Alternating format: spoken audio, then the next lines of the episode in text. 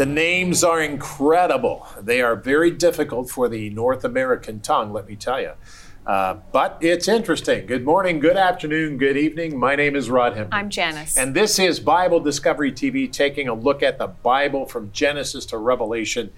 Uh, we're going to look at this today and we're going to understand that these names were written down years ago for us to consider. Very good. Corey? All right, I'm going to be focusing in on Nehemiah chapter 12, the dedication of the wall of Jerusalem, and the archaeological remains of said wall. Ryan? Hmm. Well, in Nehemiah chapter 13, we read about the two people groups known as the Ammonites and Moabites. But just who were these people? Well, that's what we're talking about today. All right, very good. We'll look at that. Janice, what did you do? My segment's called He Knows Our Name. All right, very good. Let's open up the Bible. Let's discover what God is saying to us because He is speaking. And let's get your Bible guide out too so that you can follow along with us.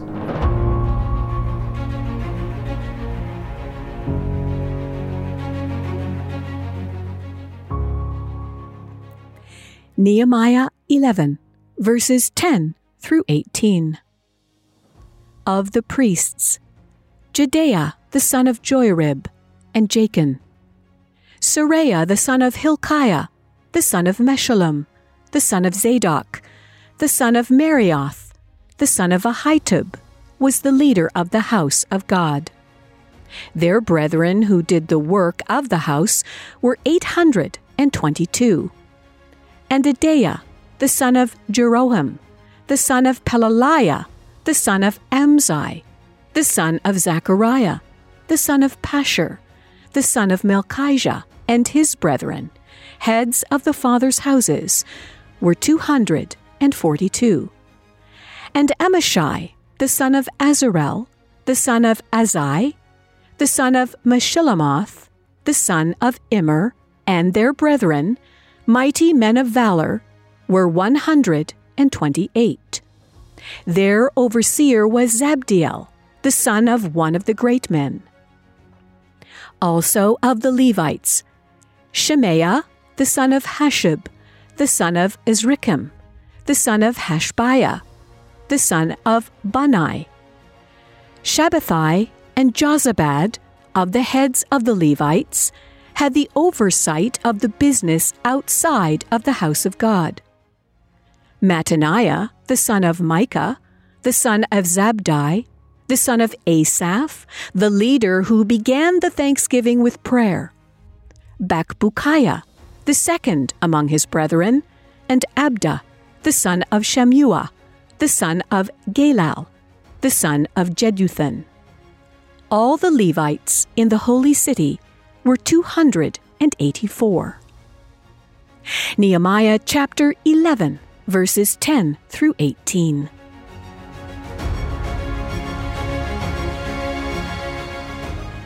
Nehemiah 11 through 13. This is a great one, the end of Nehemiah today. As we read through the Bible, it is interesting to note that the names of the Levites operating in God's sanctuary are often recorded. Now, this is true when the exiles returned to Jerusalem, of the original Levites after the Exodus and more. Now, this tells me that God pays special attention to those who are committed, committed to doing His work. God does not forget those who work for Him. God does not forget those who work for Him. Now, the Levites had several times organization and they were given their assignments originally under Moses. And as time went on, the needs of the sanctuary grew and the needs of the sanctuary changed. King David, for example, organized temple worship by arranging groups of Levitical singers. Well, the book of Nehemiah names these men as a reminder that it was no small thing to work for the Lord. No small thing. This is a very special assignment. Now, I know the government and I know all of that. And look, I get it. All the people do the things today and they don't think the church is important. But let me tell you something it is important, very important, the most important thing ever. So take your Bible guide and turn to today's lesson. If you don't have one, you can call or write to us and we'll send you one. Or you can go to BibleDiscoveryTV.com and you can get it there. and download it as it looks. And so it's really great. All right. We're going to study the Bible today. We're going to look at numbering of the Levites. Now, let me say that my tongue is a North American tongue. And I may slip up on some of these pronunciations. So for the Hebrew speaking people, I ask your forgiveness. but I'm going to do my best with my American speaking side. And I'm going to try to pronounce these correctly. So uh, there you go. But let's pray. Father, help us today as we look at these names, these men who you have placed in your word. Help us, Lord, to understand you don't take this lightly. That this is serious work to you. Help us to understand it's not about how we feel, but it's about fulfilling what you've told us. Help us, Father, to change our hearts, your word to change our hearts in Jesus' name. And we said together, Amen and Amen. Now, check this out. Nehemiah chapter 11, verses 10 to 14. Here is what the Bible says.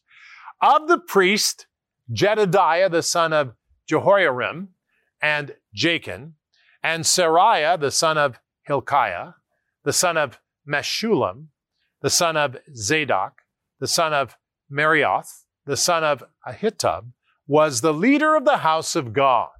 And their brethren who did the work of the house were 822.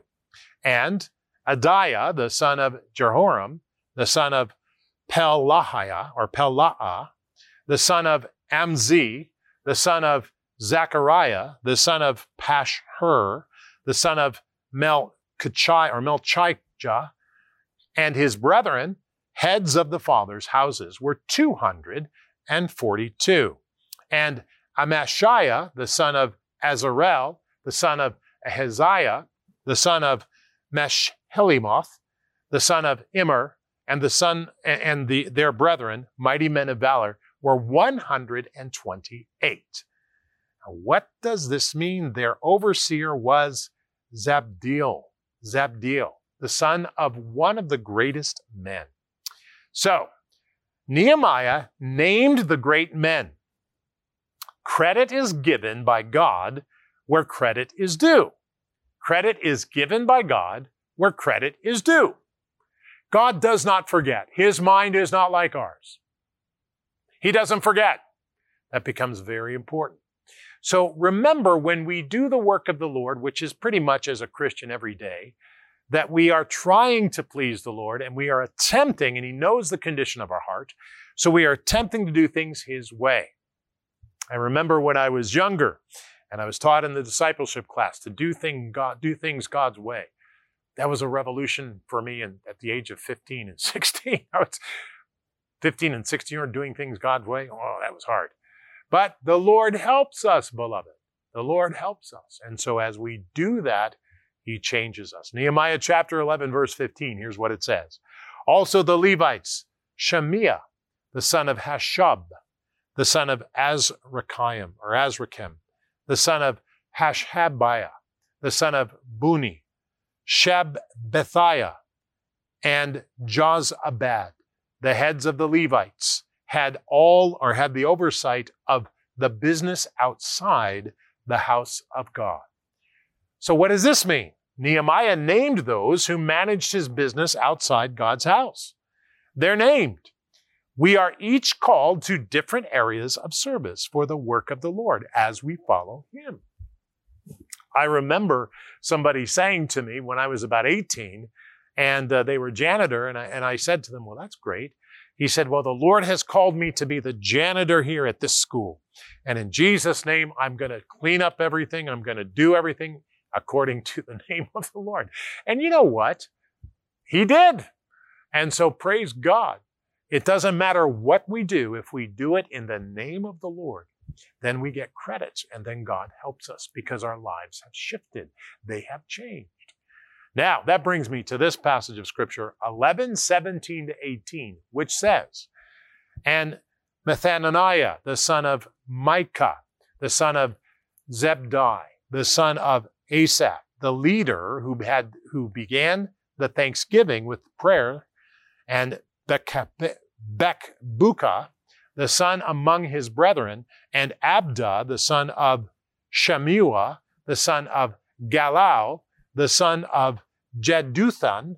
All the Levites in the holy city were 284. Which brings me to this point. Nehemiah named those who were called to praise and thanksgiving in the in prayer and praise to God should be a regular part of our life. Okay, I'm going to show you this now. Here we go. Thanksgiving should be a How do I know that? The beginning of Psalms is right there. The end of Psalms, oh my goodness, is right there. Just that section of the Bible right there. That's all praise and that's all worship to God. And that's that's not all of it in the Bible, but that's an entire book Psalm 1 to 150. Praise is such a major thing. We need to understand that. And we need to praise God. And He gives the, the names of the people who are responsible to praise God so that we can see this. And beloved, today, there's all kinds of things going on in the world that are horrible. You know, there are times we just need to turn the news off and turn everything off, and we need to focus on God with His Word and start to praise Him for giving us eternal life and helping us. We've prayed for everybody, but Father, in Jesus' name, we praise your name and we thank you because without you, this would be a terrible world. But you are here because we're still here and we still exist here. And so we thank you, Father, for everything you've done. And Lord, we praise your name because you've given us not only eternal life, but you've given us the ability through the power of your Holy Spirit to thank you and to praise you in the name of Jesus Christ. And we all said together, what did we say? Amen. Make it so.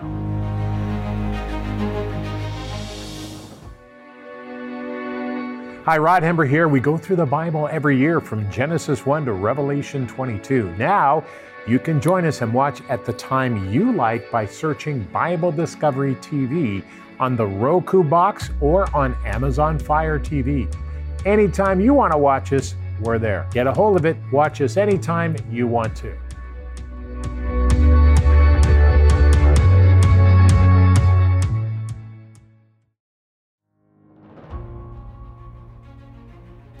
Today, our reading is Nehemiah chapters 11 to 13, and my specific focus today is chapter 13, verses 1 to 3, which says that on that day they read from the book of Moses in the hearing of the people, and in it was found written that no Ammonite or Moabite should ever come into the assembly of God, because they had not met the children of Israel with bread and water, but hired Balaam against them to curse them.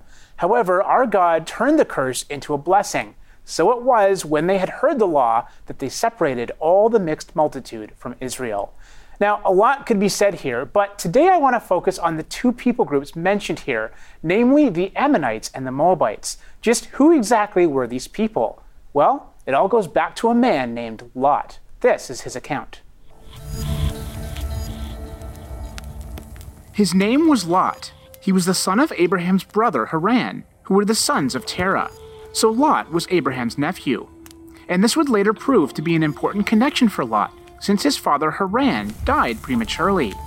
Thus, Abraham apparently took Lot under his wing, a good match since Lot had no father and Abraham and his wife Sarah had no children.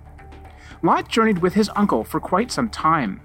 By the time that they came to rest in Canaan, Lot and Abraham were so prosperous that the land could no longer support them both.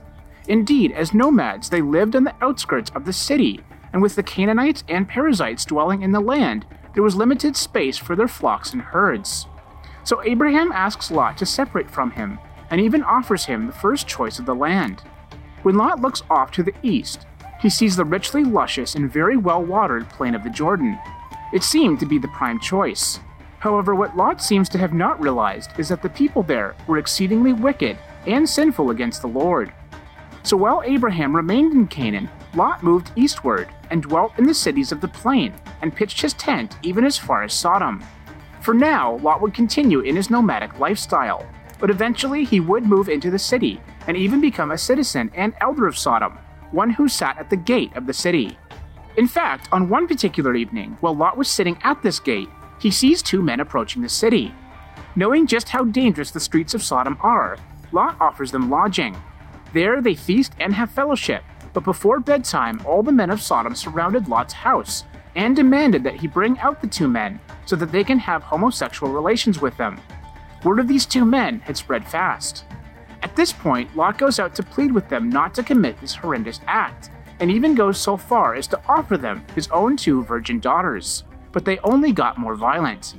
With Lot now in extreme danger, the two men pull him back into the house, shut the door, and eliminate the threat by striking the surrounding mob with blindness and confusion. Though up to this point, Lot seemingly did not know that he had been entertaining angels, their identity and the purpose of their visit was now made known. With the destruction of the city imminent, Lot attempts to warn his other family members, but they do not believe him. In the end, Lot escaped with his two daughters, but his wife was lost when she lingered to look at the destruction and perhaps got caught in the superheated spray of minerals. She became a pillar of salt. His two daughters would later get him drunk and each become pregnant by him in order to preserve their family line.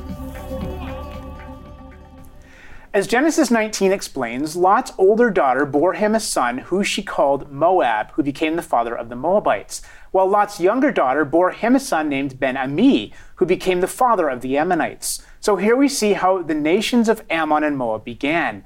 It wasn't a good beginning and it wouldn't be a good end. But you know, it wasn't all bad. King David's great grandmother Ruth was a Moabitess, and she had the honor of being a part of Jesus Christ's family tree. You can actually read Matthew chapter 1 for the specifics.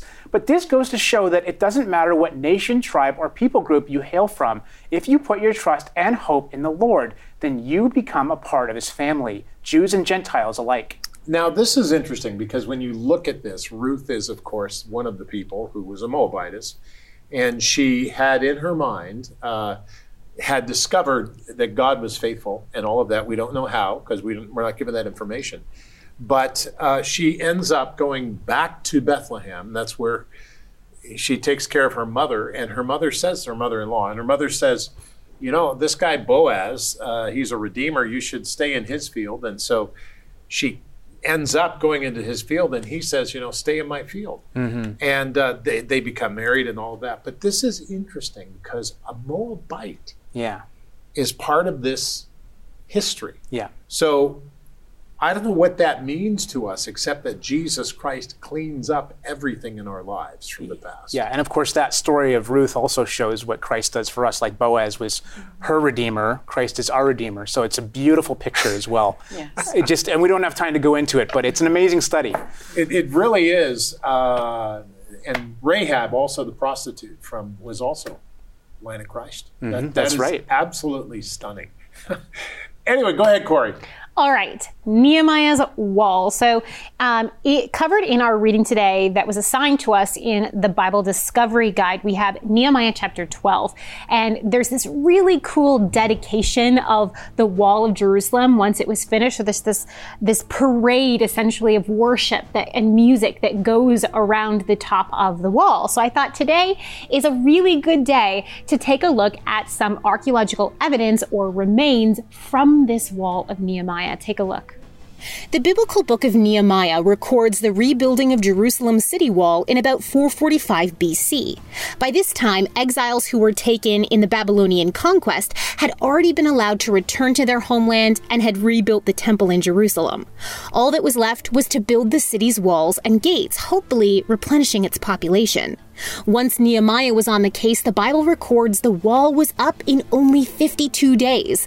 An impressive feat considering it would have been at least six and a half feet wide, spacious enough for a procession of people to march along it to dedicate their work. The building process included different people building individual sections of the wall. These sections would have been seamlessly integrated into the sections built on either side. The people would have had to work closely with one another.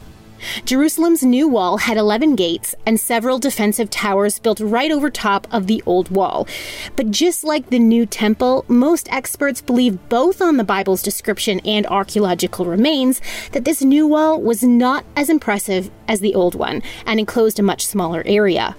Jerusalem before the exile had grown to incorporate a large territory to the west of the original city of David. This wall, referred to as the Broad Wall, was built by King Hezekiah. It appears, however, that the Wall of Nehemiah left this part of the city out. It would have added a huge area of wall to build and simply wasn't needed at the time. Amazingly, though Jerusalem has been rebuilt many times since, archaeological evidence for Nehemiah's wall has been unearthed. Several sections have been identified, including in a recent excavation in the area believed to have held King David's palace. During preservation efforts, archaeologist Eilat Mazar was able to excavate under and around the remains of a defensive tower and section of Nehemiah's wall. This confirmed that they were a part of Nehemiah's wall. It also confirmed Nehemiah's timeline of 52 days. The wall was not well constructed, evidence of hasty work. Though it's lasted millennia, its stones are unfinished and roughly pieced together. So, really amazing that there are still remains of Nehemiah's wall to be seen today. So, although it was put together really quickly, although it wasn't the best quality of wall, you know, it was it was patched together in different sections. Different people made different sections. It it wasn't ideal in its construction. At least a part of it has survived for us to gander at today. I think the important part to remember is Solomon, and uh, when he uh, took over, he built many villages into cities by building walls around them. So this tells you the importance of walls. Sure. Yeah, it, it definitely was. Um, you know, it, it, showed that the the people had the ability to construct something, but it also offered protection from invading forces and, and things of the like. So it definitely came came in handy, especially in the ancient world. And in this time, you know, Nehemiah was there and he was saying, listen, uh, don't take advantage of the people. Don't lend the money and, and uh, then take it back and take it back. Don't do that. So there was a lot going on here. yeah, Nehemiah was really trying to clean up Train. Jerusalem and, and, and, and, the people and get them ready to kind of stand on their own and follow God the way they were supposed to. So there was a lot of work being done. You're right. I mm-hmm. think there was a lot of training to be done too. mm-hmm. I mean, you know, you come out of the exile and you've got to be retrained in understanding what God wants. So that's fascinating. Janice. That's what God does with our lives. In fact, right? He does. Yes. He takes our messes when we follow Him, and and sometimes it's a painful process you know, building that wall wouldn't have been easy to do and it would have seemed daunting. And and to to see the broken pieces everywhere and to try to put it back. And that's the beauty of um, coming to the Lord Jesus and following Him is that we don't do it on our own. That's the whole point. Mm-hmm. We follow God. We don't say, hey, God, this is what I'm going to do. Here's my three wishes. And so I would like you to just do this, this, and this. Mm-hmm. It's a complete giving of ourselves to Him and refocusing our mind and our attention. And, and it's, uh, it is quite the adventure and quite the process. And I called mine, uh, my segment today, He Knows Our Name. And, uh, you know, you started the program off, Rod, by talking about, um, all these different names. And sometimes during the program, you'll even say, you'll say, well, I have a North American tongue and I can't say these names. And, you know, if you know Hebrew, pr- please forgive me. And, and, and, and I'm the same, you know, um, when we go to prepare when i go to prepare to read some of these names and we're going through chronicles and numbers and and and all of these names i think oh why don't they just have you know um, quick, short little names like, you know, Tom, Kate and Bob. Bob. and Tom and Jan and, you know, Corey and Ryan and, and, and easy names like that. Um, and, I'm, and I'm just kind of sharing the behind the scenes things with you that, you know, as I'm preparing to record uh, the God's Word portion that you hear me read on every day, when I come to these names, I think, oh my goodness, and I take my paper and I'm marking all the vowels. So thank you, English teachers, all those years for teaching me what, how a short E and a long E and how to mark everything out in syllables. And I've got so many marks on my paper that sometimes I can't even see the letters anymore. And I just say, okay, God, please help. Here we go. But, you know, God's word has nothing in it that is a waste the Lord talks about every jot and every tittle, every little mark, everything in here has a purpose and a place.